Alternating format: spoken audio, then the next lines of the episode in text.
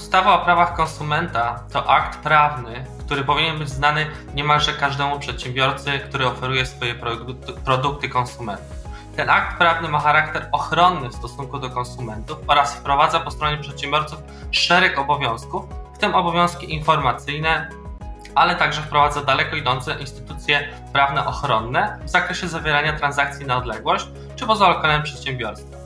Jednym z charakterystycznych obowiązków wprowadzonych przez ustawę jest obowiązek odpowiadania na reklamacje konsumentów. Stosownie do artykułu 7a ustawy o prawach konsumenta e, w ustępie pierwszym, jeżeli przepisy odrębne nie stanowią inaczej, przedsiębiorca jest obowiązany udzielić odpowiedzi na reklamację konsumenta w terminie 30 dni od dnia jej otrzymania.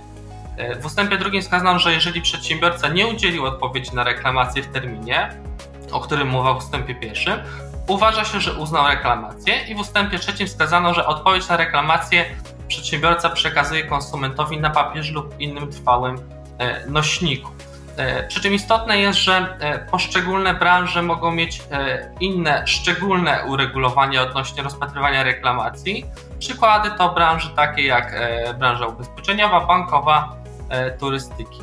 Ja nazywam się Waldemar Schubert, jestem radcą prawnym. Na co dzień pracuję w ramach kancelarii Ryszewski-Szubierajski, spółka komandytowa w Warszawie. Zapraszam do wysłuchania podcastu.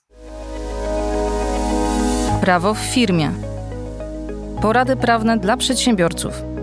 Na podcast zaprasza sieć Kancelarie RP.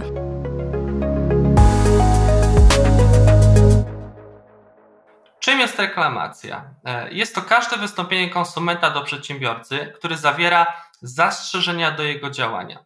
Dokument ten może zawierać roszczenia, ale nie musi. Może przybrać formę zarówno pisemną, jak i elektroniczną. Jaki jest skutek braku odpowiedzi albo odpowiedzi po terminie na reklamację? Ustawa wskazuje na negatywną sankcję w postaci uznania, że przedsiębiorca uznaje reklamację zgodnie z jej treścią. To jest występuje fikcja prawna, że odpowiedź przedsiębiorcy potwierdza podniesione zastrzeżenia i uznaje wskazane roszczenia zgodnie z reklamacją. Co to znaczy, że odpowiedź na reklamację musi być na trwałym nośniku? Trwały nośnik to materiał lub narzędzie umożliwiające konsumentowi lub przedsiębiorcy przechowywanie informacji kierowanych osobiście do niego w sposób umożliwiający dostęp do informacji w przyszłości przez czas odpowiedni do celów, jakim te informacje służą i które pozwalają na odtworzenie przechowywanych informacji w niezmienionej postaci. Będzie to przykładowo SMS, e, wiadomość e-mail czy e, wiadomość wysłana w formie fax. Warto pamiętać o odpowiedziach na reklamacje klientów. Brak odpowiedzi może narazić na poważne nieprzyjemności. Jednocześnie ustawa nie wskazuje, że można nie odpowiadać, jeżeli konsument składa reklamację po raz kolejny. E, ustawa wskazuje na bardzo poważny skutek w postaci uznania reklamacji za zasadną. Orzecznictwo jednak poszło torem łagodzenia tej kary. E, na gruncie reklamacji e, przewidzianej w ustawie o rozpatrywaniu reklamacji przez podmioty rynku finansowego, gdzie jest to bardzo w sposób podobny ukształtowane, orzecznictwo doszło do wniosku, że nie można uznawać braku odpowiedzi na reklamację albo, albo odpowiedzi po terminie za uznanie jej w sposób dosłowny. W uchwale Sądu Najwyższego o sygnaturze akt 3 CZP 113 przez 17 wskazano, że uznanie reklamacji z mocy prawa na skutek braku odpowiedzi na nią albo odpowiedzi po terminie nie wyłącza możliwości kwestionowania przez podmiot rynku finansowego zasadności dochodzenia roszczenia. Na podmiocie tym spoczywa jednakże ciężar dowodu, że powodowi nie przysługuje roszczenie lub przysługuje w niższej wysokości.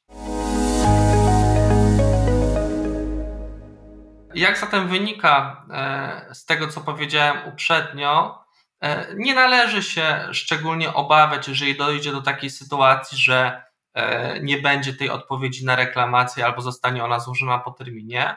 Jednakże no, sytuacji takich należy unikać, bo może to prowadzić do istotnych komplikacji sytuacji prawnej albo utrudnień na gruncie prowadzonego następczo procesu sądowego.